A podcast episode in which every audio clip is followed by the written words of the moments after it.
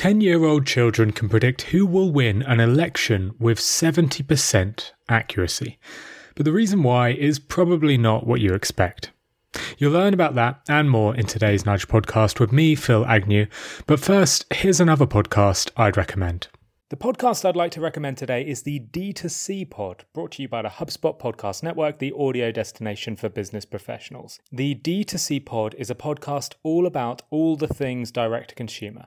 The hosts cover everything from starting, growing, and optimizing e commerce stores and D2C brands. If you're interested in the stories behind your favorite consumer brands, this is a podcast for you.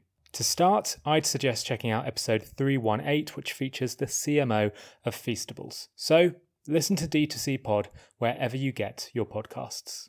So here's a question to kick off the podcast today How long does it take for the Earth to spin around the Sun? How long do you think it takes? That's what YouTuber Veritasium asked a bunch of people back in 2017, and most of them said this. What do you reckon, cuz? Is it 24 hours? Obviously, a day, yes. See, thinking requires cognitive energy, but there's only so much energy we can use. So, where possible, our brains try to avoid thinking. Instead, our brains opt for shortcuts, heuristics, and, and a reliance on that system one mode of thinking, not the more thoughtful system two. If those terms are new to you, by the way, don't worry, my guest will explain all today. And just to check you were thinking yourself, how long does it take for the Earth to spin around the Sun? Well, it doesn't take a day. Hey, the Earth doesn't take one day to get around the Sun. It takes like a year. Go. In today's episode, my guest, Zoe Chance, will explain why this happens, why we tend not to think, and why we rely on our subconscious to make decisions. But first, here's Zoe introducing herself. Hi, my name is Zoe Chance. I'm a professor at Yale School of Management, where I teach the most popular class. It's called Mastering Influence and Persuasion. And I'm really passionate about helping people become more influential so that they can better do all of the things that they care about.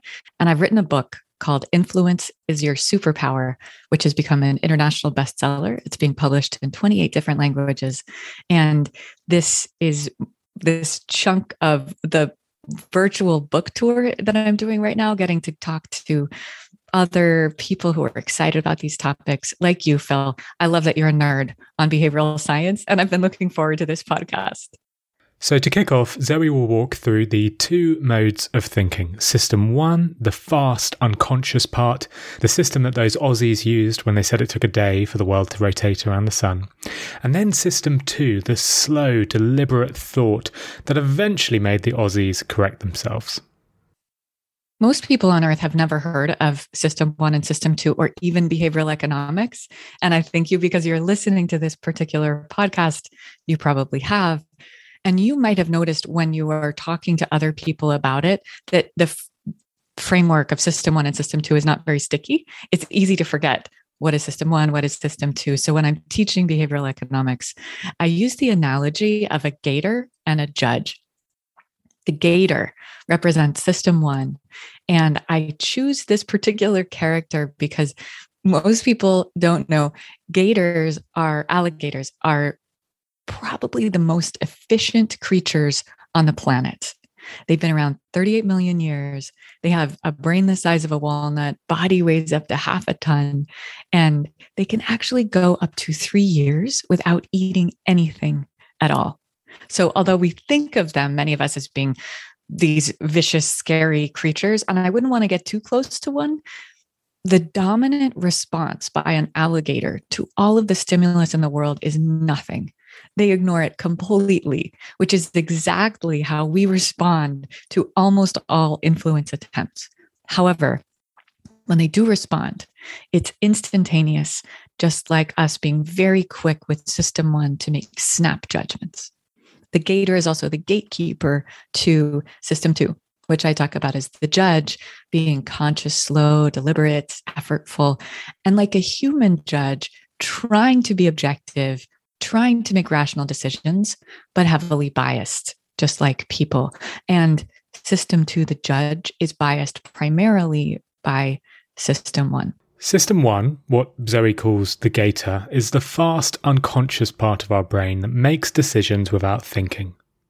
It's automatic and effortless, and it makes 98% of our decisions. System 2, the judge, is slower, more deliberate in thought. It requires effort, self awareness, and logic. It's tiring to use and only makes up around 2% of our thinking. The gator is calling most of the shots, and for most of us, this is a little scary. Surely you'd want to be conscious of most of the decisions that you make. But our gator brain isn't useless. It's powerful and often very reliable. Here's Zoe sharing a study to highlight just that. A lot of people don't understand how powerful the gator is compared to the judge. And it's because we experience ourselves as being semi rational, but only the conscious part of our mind is perceivable, right? And this vast, powerful and largely unconscious part goes completely under the radar. So we don't know how much the gator is influencing our judgments and decisions, even in meaningful ways, even in areas concerning life and death, like do I decide to be an organ donor, or even in important societal realms like elections. And one study in particular that I found interesting was um, a study by done by Alex Todorov at Princeton, and he was looking at predicting election results by just flashing faces of candidates for a fraction of a second for participants in the study. And he's not asking you to predict, he's just asking which of these people looks more competent. And the person that you select more competent based on this Gator snap judgment predicted with 70% accuracy who then went on to win the election. Now, that's crazy enough. The even crazier part is John Antonakis in Switzerland did a follow up study with children. And he was asking the kids, not who's more competent, they don't even know what that means. He asked the kids, who would you prefer to be the captain of your boat? And the kids chose, again, with similar 70% accuracy, the election winner to be the captain of their boat. Zoe shares more examples of how powerful our gator brain is in her book. For example, when college students were first asked to evaluate a professor's competence based on just a silent six second clip of the professor teaching, their immediate suggestions strongly predicted how the professors fared in the end of year evaluations. What's clear is two things. First, our gator brain makes most of our decisions. And second, that's not always a bad thing because more often than not, it's quite accurate. But how does this apply to business? How can we apply these findings at work? The gist of it, as I see it, is that a lot of decisions are ultimately made by Gator Snap judgments, even when we don't realize it. And there's a vast amount of work on uh, what researchers call thin slices. So that includes some of the studies that I just mentioned, also studies like another really interesting one by Nalini Ambady, who was looking at surgeons and who was sued for malpractice and who wasn't sued for malpractice. And she had participants come into her lab and listen to a short clip of their voice. I think it was 10 seconds and they predicted which surgeons had been sued for malpractice with reasonable accuracy. But the absolutely crazy part is that the voice clips were garbled so that they couldn't even hear the words, they could only hear the tone of voice. And what this means is that when we hear somebody talking to us with, say, a patronizing or impatient or unempathetic tone of voice, our gator snap judgment is I don't like this person, I don't trust this person. And that's what's predicting if something goes wrong, am I going to sue them for malpractice? Even more than what's the actual outcome of the surgery they performed. It's nuts. Zoe shares more examples of how powerful our gator brain is in her book. For example, when college students were first asked to evaluate a professor's competence based on just a silent six second clip of the professor teaching, their immediate suggestions strongly predicted how the professors fared in the end of year evaluations. What's clear is two things. First, our gator brain makes most of our decisions. And second, that's not always a bad thing because more often than not, it's quite accurate. But how does this apply to business? How can we apply these findings at work? Listeners for this particular podcast will be interested in a follow up study run by the same researcher on thin slices, looking at clips of, well, listening to clips of sales reps talking to customers. And they were able to predict which sales reps were more successful, again, by the tone of the voice that's right. In that study, just undergraduate students were able to identify very highly rated salespeople from a big sample of regional sales managers using just three 20 second clips of just their voices. This tells us that a salesperson's tone of voice is clearly very important. Get the tone right, and you're more likely to sell. So, should salespeople artificially tweak their tone to be more sales friendly? Zoe doesn't think so. And I don't think that we all need to listen to this and then say, okay, I need to carefully modulate my tone of voice. That's something that comes naturally when we're relating to another human being in a way that has them feel connected, paid attention to, listened to, respected.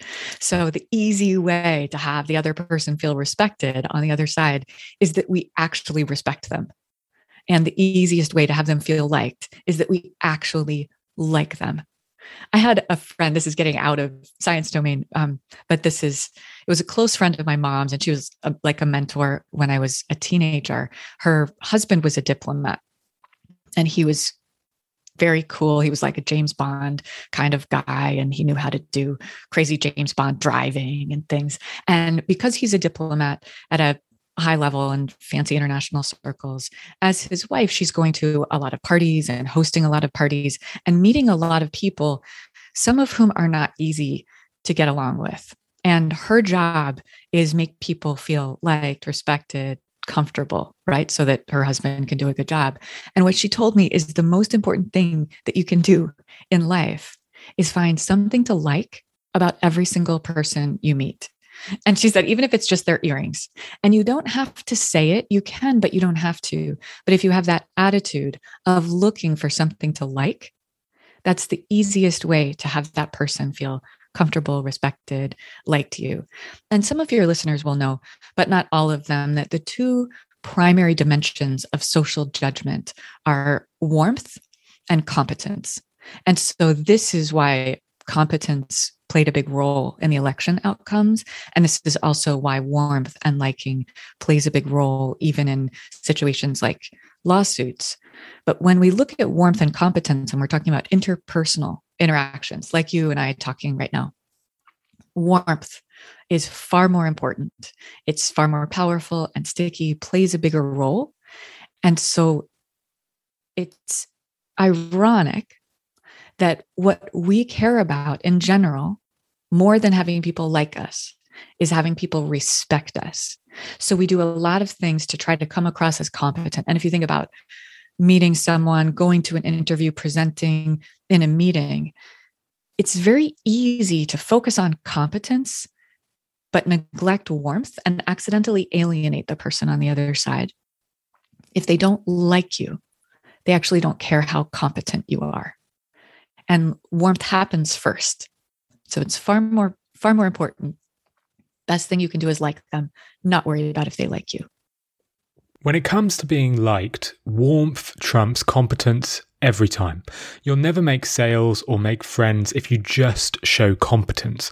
You'll need to show warmth. In fact, showing warmth is more important. Zoe says you can't fake warmth, but there are strategies to help. As Zoe says, finding something to like in every person you meet is a really good way to start. Even if you don't like the person, focusing on one thing you do like, could be their hairstyle, their tone of voice, their selection of books on their bookshelf, whatever it is, if you focus on that one thing, it'll make you appear warmer. Hearing this reminded me of the wisdom in Dale Carnegie's book, How to Win Friends and Influence People. In the book, Dale writes, You can make more friends in two months by becoming interested in other people than you can in two years by trying to get other people interested in you. There are studies cited in Zoe's book that back this up. Professor Alison Wood Brooks found that when people are getting to know each other, those who asked more questions are better liked. To Dale Carnegie's point, there is no better way to show you're interested in someone than to ask them questions. And asking questions, according to this study, is a bit of a superpower. Speed daters who ask more questions are more likely to get second dates. These speed daters were liked even more if some of those follow up questions were perceived as expressing a deep interest. So, you know, not just asking the question and not listening, asking the question and actually listening. See, you can't fake warmth, but all of us can come across as warmer by being genuinely interested in others. The reason why harks right back to the gator brain. We make snap judgments on others. We'll decide whether we like them not through conscious thought, but through shortcuts and heuristics. Now, this has its benefits, attracting us to genuinely warm people, but there are issues as well. After this quick break, Zoe will talk through how these biases can have a negative effect on how women are perceived. But first, a quick 60 second break. Finding a service solution that helps you better connect with customers and keep them happy can feel impossible. It's like trying to remember the name of someone you've just met at a networking event. I've made this mistake before, introducing a colleague to my new friend Dan, only to find out his name was actually Ian. Being personal with your customers is important, but keeping on top of all that information can be very hard. That's where HubSpot's all new Service Hub comes in. It brings service and success together on one powerful platform for the first time ever. It's got an AI powered help desk and an AI powered chatbot that handles frontline tickets fast. Plus, it comes with a customer success workspace that helps reps anticipate customer needs. Plus, it never forgets a first name. All of that can help you scale support and drive retention and revenue. That means better service and happier customers at every stage of the journey. Visit hubspot.com/service to do more for your customers today. A lot of women I share this with are upset by what I'm about to tell you. And I guess that includes me too. When we're talking about warmth and competence, regardless of your gender, warmth is more important than competence. However, it's even more important that for women than it is for men because women can get backlash for being perceived as not warm. So it's a particular risk for women when we're focusing on trying to prove our competence. If we neglect warmth, then we can get called all kinds of gender specific B words like bossy, and other ones that you can think of. So, this is why women get criticized in these really cringy ways like we get told to smile executives at highest levels and biggest companies get coached to smile i hate that and i'm not telling you listeners that you have to smile i'm just sharing with you that there's a gender bias that when we are not expressing warmth even more for us women than for men. People will not like us. And if they don't like us, it doesn't matter if they respect us. So, this kind of advice to be likable. I had a friend a while ago who was coached to bring cookies to work because people thought she was scary. She's a leader in a big company and they're telling her to bake cookies. And she was so furious. And I don't blame her. I was furious on her behalf. You don't have to bake cookies. You don't have to fake smile. But what all of us can do very effectively is try to find something to like about the people you meet, the people you're talking to, and then all of those other behaviors, the unconscious body language, and everything else will come naturally. Our gator brain makes snap decisions on nothing more than gut instinct. A lot of the time, this is foolproof, helping us pick correct election candidates and spot doctors who have been sued for malpractice but all too often it enforces biases that might be sexist or racist. Now, it's no good saying I'm not a misogynist because it is impossible to stop these snap decisions. Acknowledging your biases and engaging your judge or your system 2 mode of thinking is a much smarter way of approaching these biases. Now, this can get complex with interpersonal relationships, but for businesses and for marketers, it remains fairly simple. Dan Ariely, in his book Predictably Irrational, has shown how our gator brain encourages irrational purchasing decisions. He found that serving coffee out of a fancy looking container genuinely makes it taste better when compared to the same coffee served out of a plastic Nescafe tub. He found that menus which contain more descriptions about the food, like pan fried sea bass with triple cooked chips, sell better than simple descriptions like fish and chips. And as you may remember from previous episodes, champagne served in a flute glass is ranked as more flavoursome than the exact same champagne served out of a plastic cup.